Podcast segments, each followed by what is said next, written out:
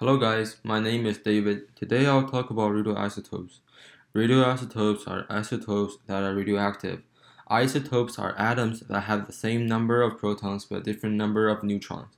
What it means by radioactive is the number of neutrons and protons are not balanced in the isotopes, which means if the number of neutrons and protons are imbalanced, then the isotope will be stable.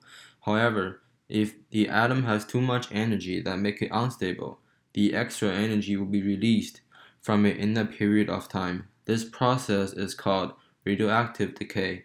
The unstable isotope will become stable after radioactive decay and it is no longer radioactive. The main focus of today's podcast is Neptunium 237, which has the atomic number of 93 and atomic mass of 237 on the periodic table. Neptunium is a toxic ductile fault element.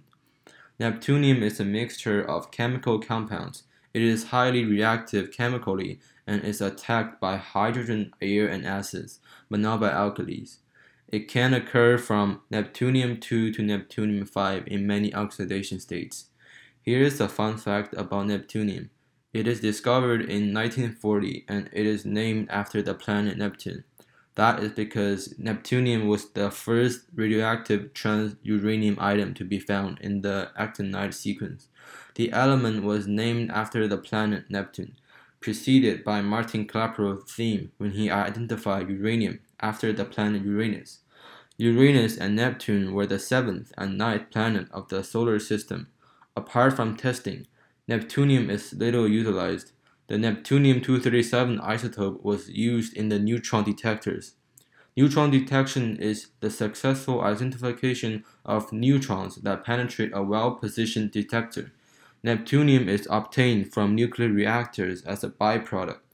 It is collected from the fuel rods from depleted uranium. Trace concentrations of uranium ores occur naturally. It does not obey, obey, any law of living things that are never contained within nuclear facilities or laboratories for science. Possible impacts on health is bone cancer. Most of the neptunium in the bones that is contained in the skin deposits. Some of them are even contained in the liver. Several studies in the adrenal glands of laboratory animals report re- relatively high concentration of neptunium. There is no established biological need of neptunium. Because of its radioactivity, it is toxic. The melting point of neptunium is 644 degrees Celsius.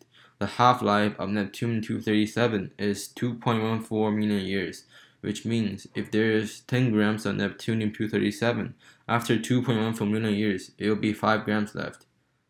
Thank you for listening.